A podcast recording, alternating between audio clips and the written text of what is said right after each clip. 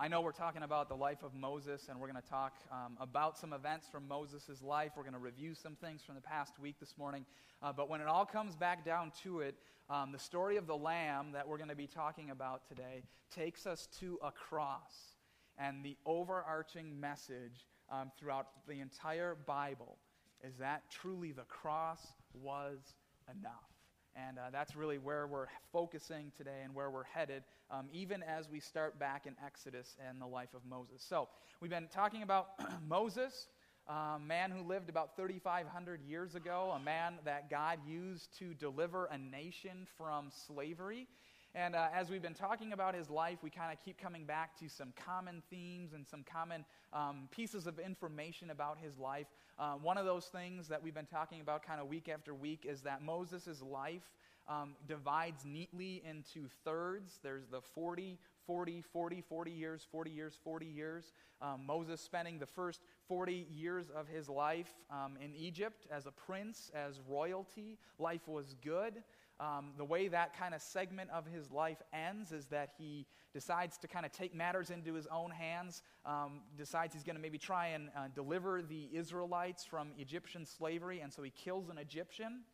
And uh, instead of things going the way he thought that they would, and him being the hero, um, he's basically chased out of town and he flees Egypt um, at the age of 40. In that next 40 year section of his life, um, he's, uh, he gets married, he has a son, he gets a job, he's a shepherd, he works for his father in law, and for 40 years he's out shepherding sheep.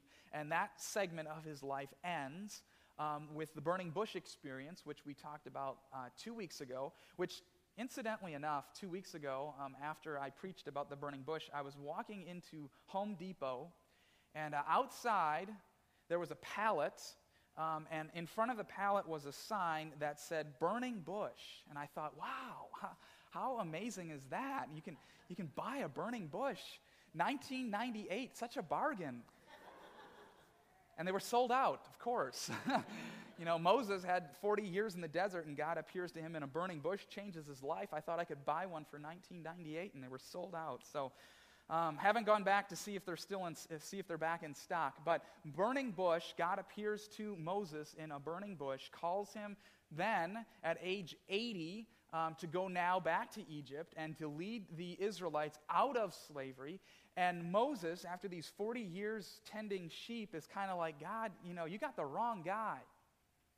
I can't, I can't do what you're asking me to do. I'm not, I'm not in control. I'm not in charge. I'm not a deliverer. I'm not a savior. I'm, I'm not anything special. And God's message back to Moses was You're right. You're not.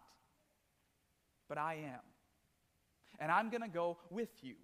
And that's really a message for our lives too. We're not anything all that special, and yet God is, and God is with us. And so we go through our lives with great confidence because the great creator of the universe knows us by name and is a part of our lives, and He is with us every single day of our lives. So we talked about that two weeks ago.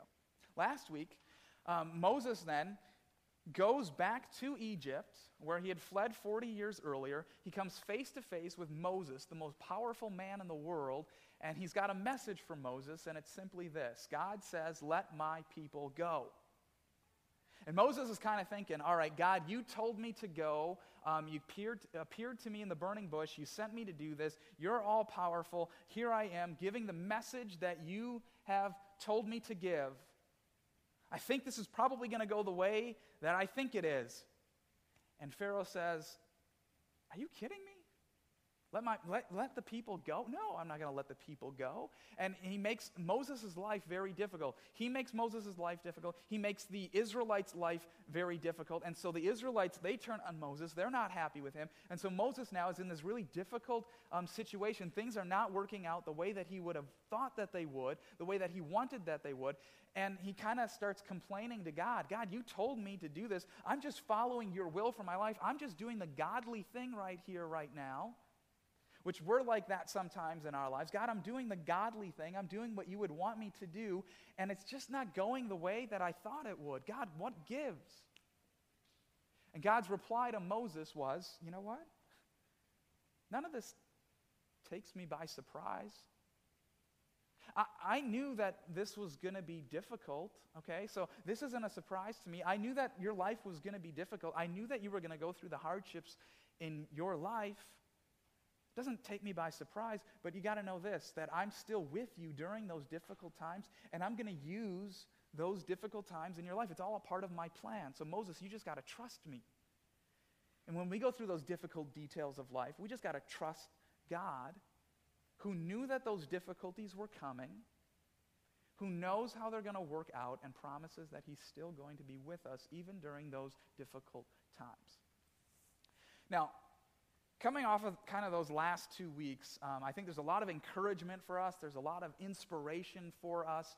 Um, and today, um, today's a little bit of a shift um, in the lesson that we're looking at today. Today's a little bit more of a teaching lesson. It's a little bit more of a, a lesson that just kind of helps us understand the whole message of the Bible. And so it's a little bit of a, a deeper um, message. Um, takes a little bit more of a mental um, exercise to kind of put this all together. We're, we're covering um, really a bigger section this morning. Um, we're really covering six chapters in the life of Moses covering a lot of details, covering a lot of um, significant things. And so it's a little bit uh, more difficult, I would say. It's a little bit longer. It's a little bit, um, it's, it's a really important section. In fact, I would say that Exodus chapter 12 is one of the most important chapters in the entire Old Testament to truly understand what is the message behind the events of this chapter. And so I'm going to kind of lead up to um, Exodus chapter 12. It's going to take us a while because we got to cover about five chapters to get to Exodus 12.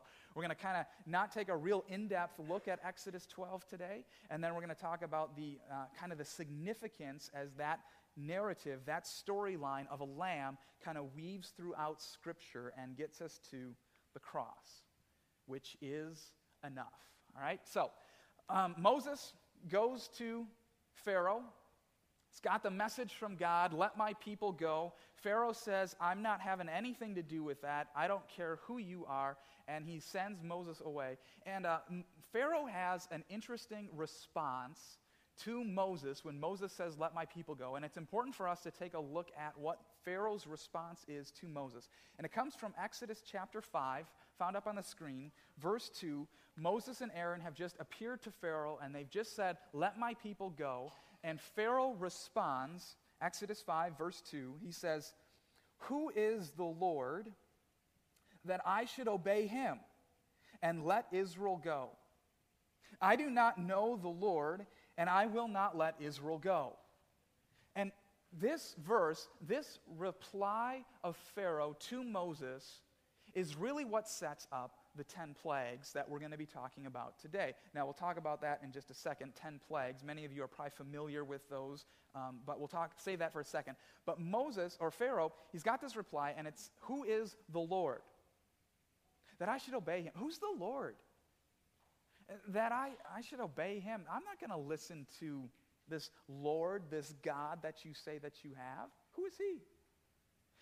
Now, our ears, I think, in our culture, we kind of hear a phrase like that, and we probably start to think that Pharaoh um, is what we would call an atheist, a man who says that there is no God. That's kind of what this phrase reminds us of. Uh, but the reality is, is that Pharaoh is anything but an atheist. And in fact, in, in this day and age, there really wasn't anything, uh, uh no one was really an atheist. It just didn't kind of exist. In Egyptian society, they had lots and lots and lots and lots and lots of gods. In fact, many, many things in their society were gods. Um, you might not have known this before today, but each of the plagues, um, while it, it has a natural element to that, and what I mean, it, it involves natural things like r- water or frogs or gnats or locusts or hail, it, it involves natural things. Each one of the plagues also, in a much bigger way, um, has to do with one of the Egyptian gods. All right? So, for instance, in Egypt, in this day and age, the Nile River was a god. All right? They looked at it as their life source, and so they worshiped that river as if it was a god. The very first plague has to do with the Nile River. And so, God not only is uh, using a natural thing to kind of change their society and bring calamity upon them, but He is also attacking the God of the Nile. Um, the sun and the moon were big gods to the Egyptians. God attacks the sun and the moon in the 10 plagues. Frogs, believe it or not, frogs were um, sacred. Frogs were gods in ancient Egypt.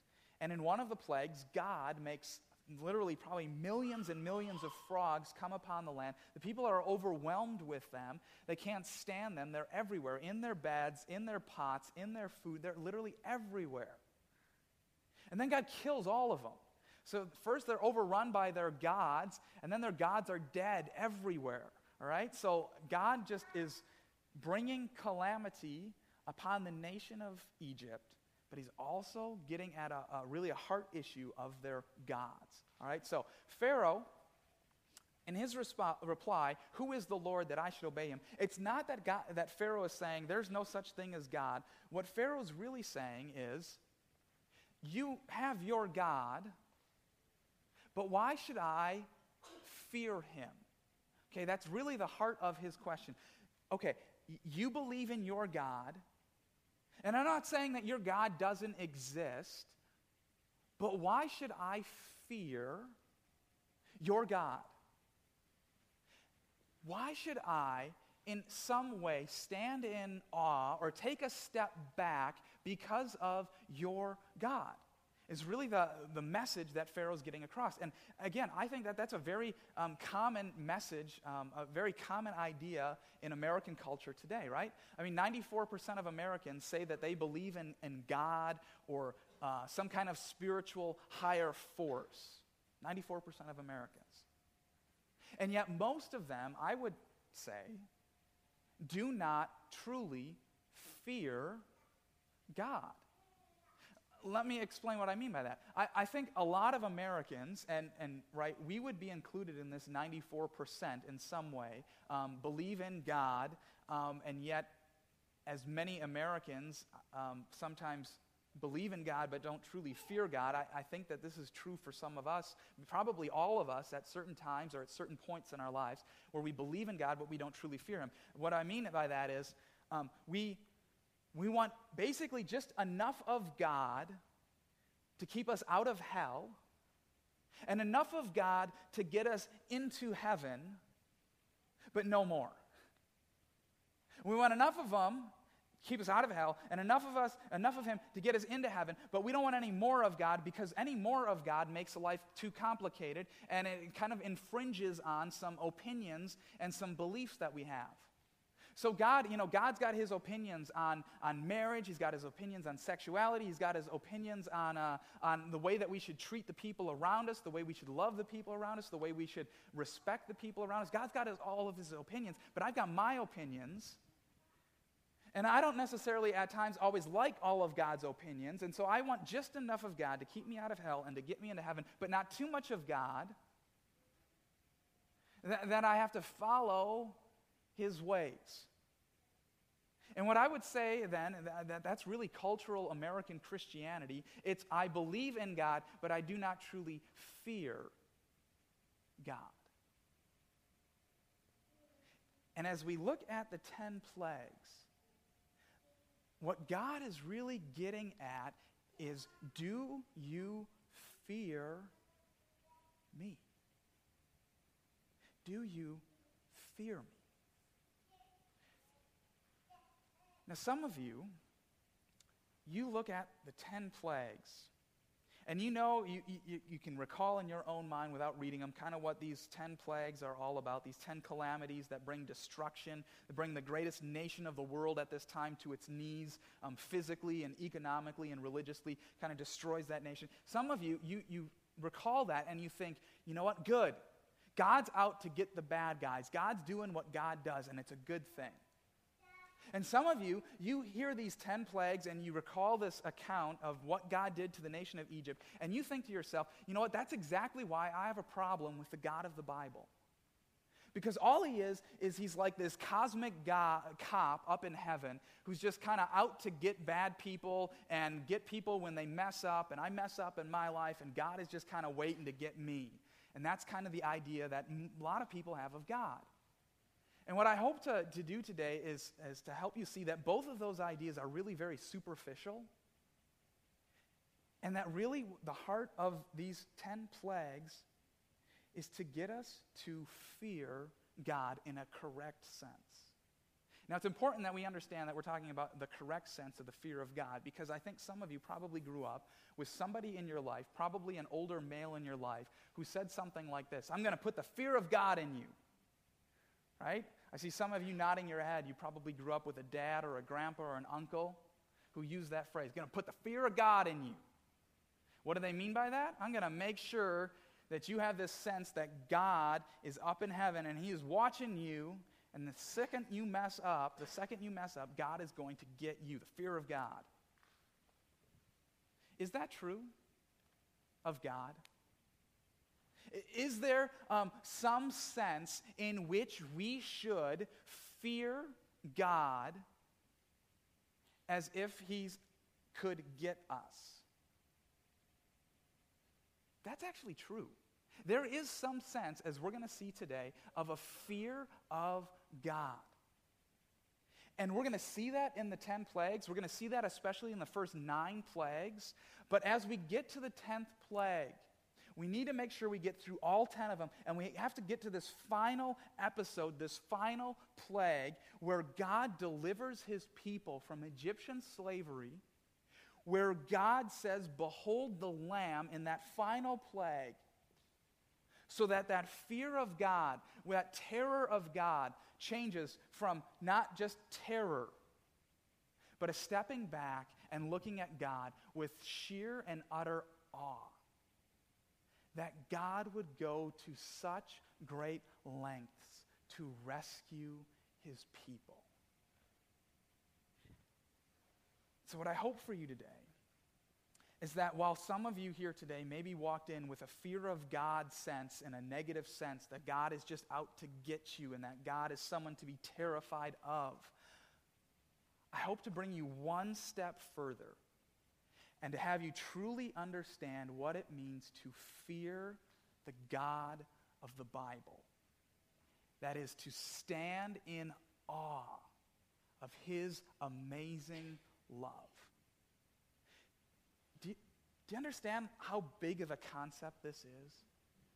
I mean, this is, this is really how God reveals himself throughout the Bible, Old Testament, New Testament. This is really the kind of that underlying message throughout all of Scripture that God is out to teach us, to understand who he truly is, what he is truly up to in this world, and how he views you and me.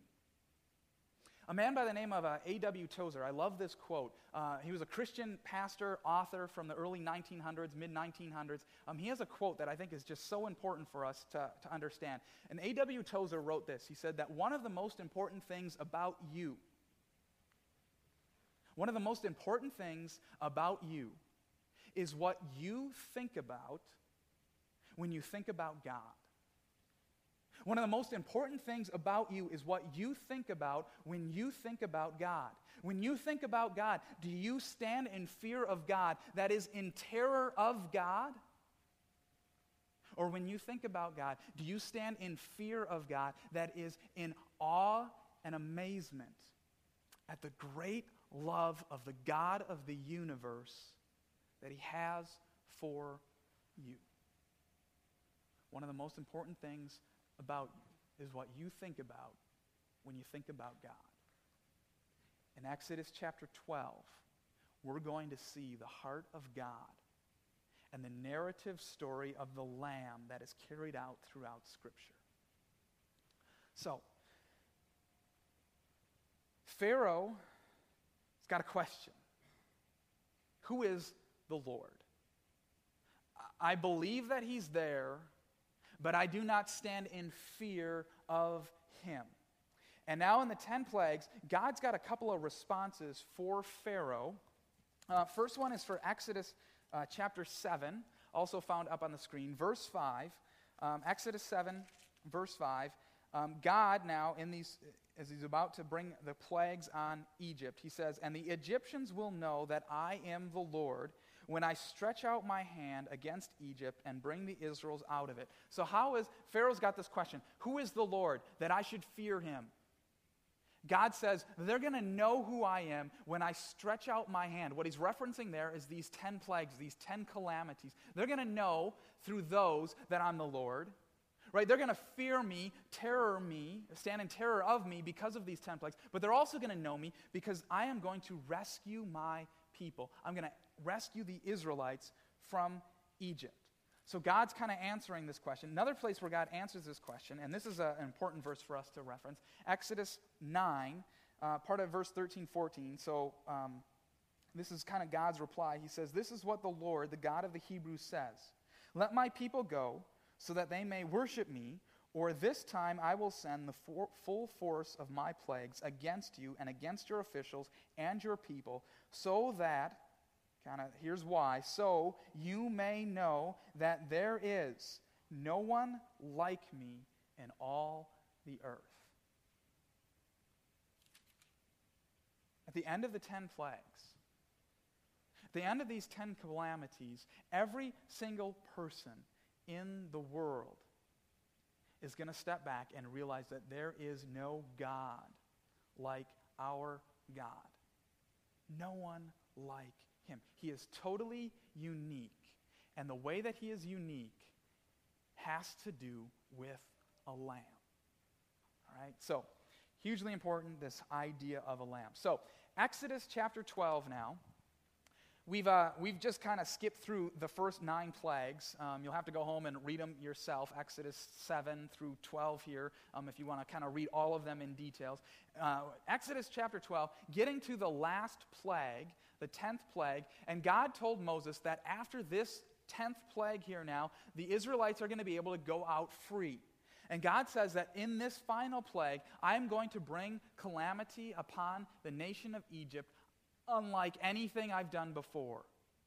And really, this night is going to be a, a night unlike any other night. Um, the Israelites, they've been in Egypt for 430 years. This is now going to be their last night in slavery after 430 years, the final night. The next morning, they're going to get up and they're going to leave.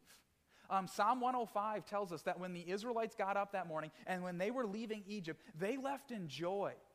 They were, they were so excited. They were so much in joy because after all of these years of slavery, they're finally being delivered. They're finally being rescued and saved. And so there is great rejoicing among the Israelites. But the night before that, not a single person, probably in the entire land of Egypt, Egyptian or Israelite, probably not a single person slept that night because of what God did this one night to rescue his people. God told Moses that on this one night, this last night, this night when nobody's going to sleep, God told Moses that what's going to happen is that he is going to send the destroyer we don't have a lot of time to talk about that today, but God is going to send the destroyer into the nation of Egypt, and he is going to kill the firstborn of every Egyptian household uh, of sons and animals. Think about that. In the entire nation of Egypt, there is not going to be a single home that does not experience a death. I mean, if somebody close to us dies, I mean, who do we lean on? Who do we go to support for support? We go to family, we go to friends, we go to neighbors. I cannot fathom what this night was like where every single home experienced a death total destruction in the land of Egypt. And the ironic thing is, is that also in every Israelite home on this night, there was a and this death was hugely significant as part of the deliverance that they have from Egyptian slavery. It wasn't the death of the firstborn son, it wasn't the death of the firstborn animal, it was the death of a one year old lamb, a lamb without blemish or defect. And because of the blood of the Lamb, there was deliverance for the nation of Israel. So, I'm going to read Exodus chapter 12, beginning at verse 1. God's instructions to the nation of Israel having to do with this lamb on this final night after 430 years in Egypt. Before I read it, just want to point out that for the Israelites, they, this was brand new. They had, they had never heard anything like this before. They didn't have, uh, you know, a book of Exodus that they could turn back to and read about it and tell their children about it. This was the very first time they were being told anything like this. So this is completely new. This doesn't necessarily make sense to them. What does a lamb have to do with deliverance? What does a lamb have to do with rescue? And yet God was making a point that it had to do with the blood of a lamb. So, Exodus 12, beginning at verse 1. The Lord said to Moses and Aaron in Egypt, This month is to be for you the first month, the first month of your year. Tell the whole, is, tell the whole community of Israel that on the tenth day of this month, each man is to take a lamb for his family, one for each household. If any household is too small for a lamb, they must share one with their nearest neighbor, having taken into account the number of people there are. They are to determine the amount of lamb needed in accordance with what each person will eat. The animal you choose must be one year old males without defect, and you may take them from the sheep or the goats. Take care of them until the 14th day of the month, so four days, it's now in your house, uh, when all the people of the community of Israel must slaughter them at twilight. Then you are to take some of the blood, it's totally new totally foreign to their way of thinking. You're supposed to take some of the blood and catch it, you know, and put it on the sides and top of the doorframe of the houses where you eat the lamb. That same night, you are to eat the meat roasted over the fire, along with bitter herbs and bread made without yeast. Do not eat the meat raw, cooked in water, but roasted over the fire, head, legs, and inner parts. Do not leave any of it till morning. If some of it is left till morning, you must burn it. This is how you are to eat it with your cloak tucked in your belt, your sandals on your feet, and your staff in your hand. Eat it in haste. This is the Lord's Passover. The deliverer is going to pass over. Verse 12. On that same night, I, God, the deliverer, or the, the destroyer, excuse me, I will pass through Egypt and strike down every firstborn, both men and animals and I will bring judgment on all the gods of Egypt. I am the Lord. The blood will be a sign for you on the houses where you are, and when I see the blood, I will pass over you. No destructive plague will touch you when I strike Egypt.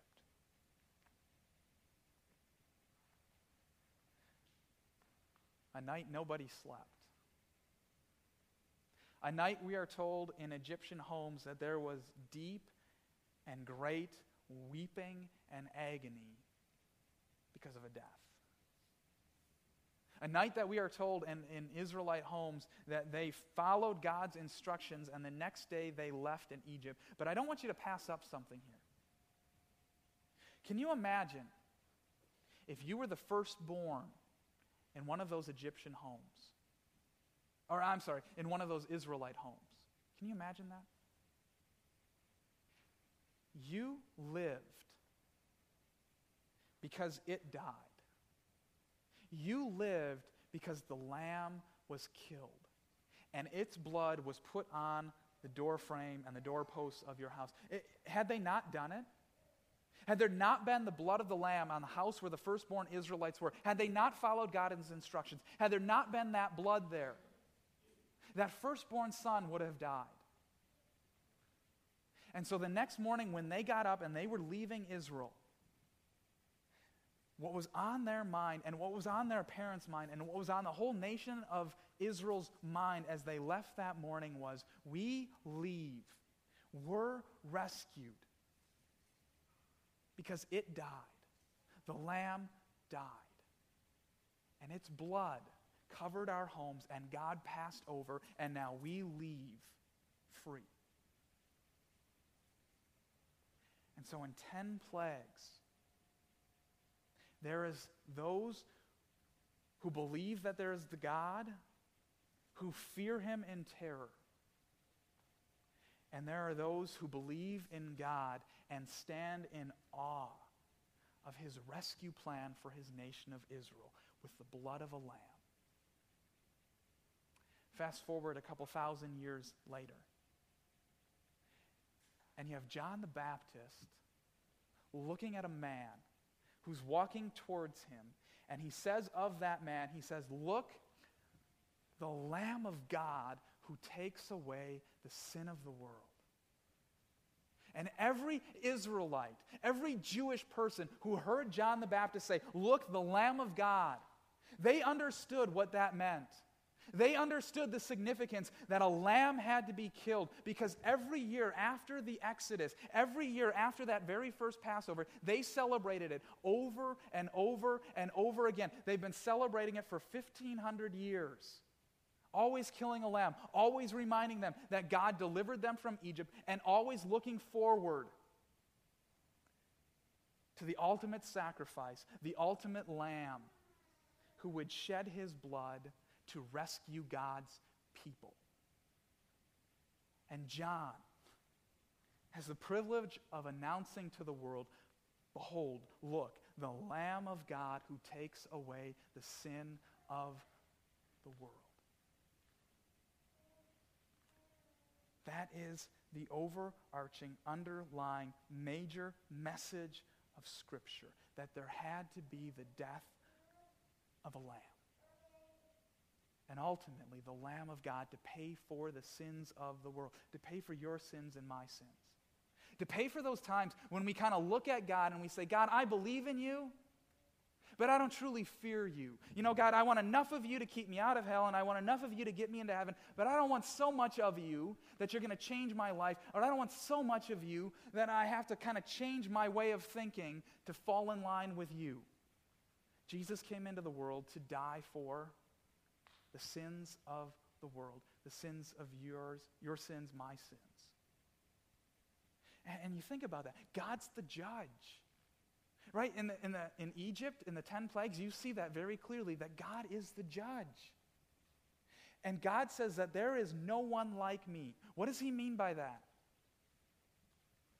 Every world religion has a standard by which people are to live up to. And in every other world religion outside of Christianity, every other world religion, it's simply this here's the standard, you live up to it, or you face judgment. God says, I am not like any other God in this world, and here's how I'm different. There is my standard, and I am the judge. And I come into this world, and I bear the judgment of sinful people. And there is no one like me who's willing to die for sinful people. That's the heart of God. That is the grace of our God. That the Lamb would die for the sins of the world. Would you bow your heads in prayer with me? Heavenly Father, thank you for showing us in this terrible time of history, in the, in the ten plagues, for showing us your heart. A heart that wants to save us, a heart that is gracious and loving, a heart that was willing to bring judgment against your own Son so that we would receive forgiveness and acceptance. Lord Jesus, you are the Lamb of God who takes away the sin of the world. Thank you for your love Thank you for shedding your blood and for giving your life as a substitute for our sins. We are grateful not only that you died for us, but that you rose and that you live and that you conquered sin and death for us. May that good news fill our hearts and may it flood our lives. May we stand in awe of you every moment of every day. Heavenly Father, we also ask for your presence and peace to be with our member, Miriam Gabrish who's had a uh, serious fall this past week. Lord, as it seems as if her time here on earth is drawing to a close, we ask that you would bring her comfort and peace. Keep her eyes fixed on her Savior Jesus. Be with her family and grant them peace and confidence that you are watching over her as they continue to support and care for her. Lord, we also ask that you would be with Carissa Rutz and her family as uh, Carissa's brother Jason was tragically killed this past week. We ask that you, or we, we thank you that you brought Jason to faith. We thank you that he is now with you in heaven. We ask that you would uh, be with Carissa and her family during this difficult time. We ask that the, the peace and confidence of knowing that they'll see him again would bring joy to their hearts. Use us and uh, to continue to support her and her family during this difficult time. And finally, Lord, we ask for your wisdom and guidance upon Pastor Ben, who received a pastoral call this past week to serve at Sola Fide in Lawrenceville, Georgia. Help him to evaluate where he can best use his gifts to serve you and your church. Continue to bless him. Continue to bless the congregation in Georgia and continue to uh, bless the work being done here for the advancement of your kingdom everywhere. We also join together in the prayer you have taught us. Our Father, who art in heaven, hallowed be thy name. Thy kingdom come, thy will be done on earth as it is in heaven. Give us this day our daily bread, and forgive us our trespasses, as we forgive those who trespass against us. And lead us not into temptation, but deliver us from evil. For thine is the kingdom, and the power, and the glory, forever and ever.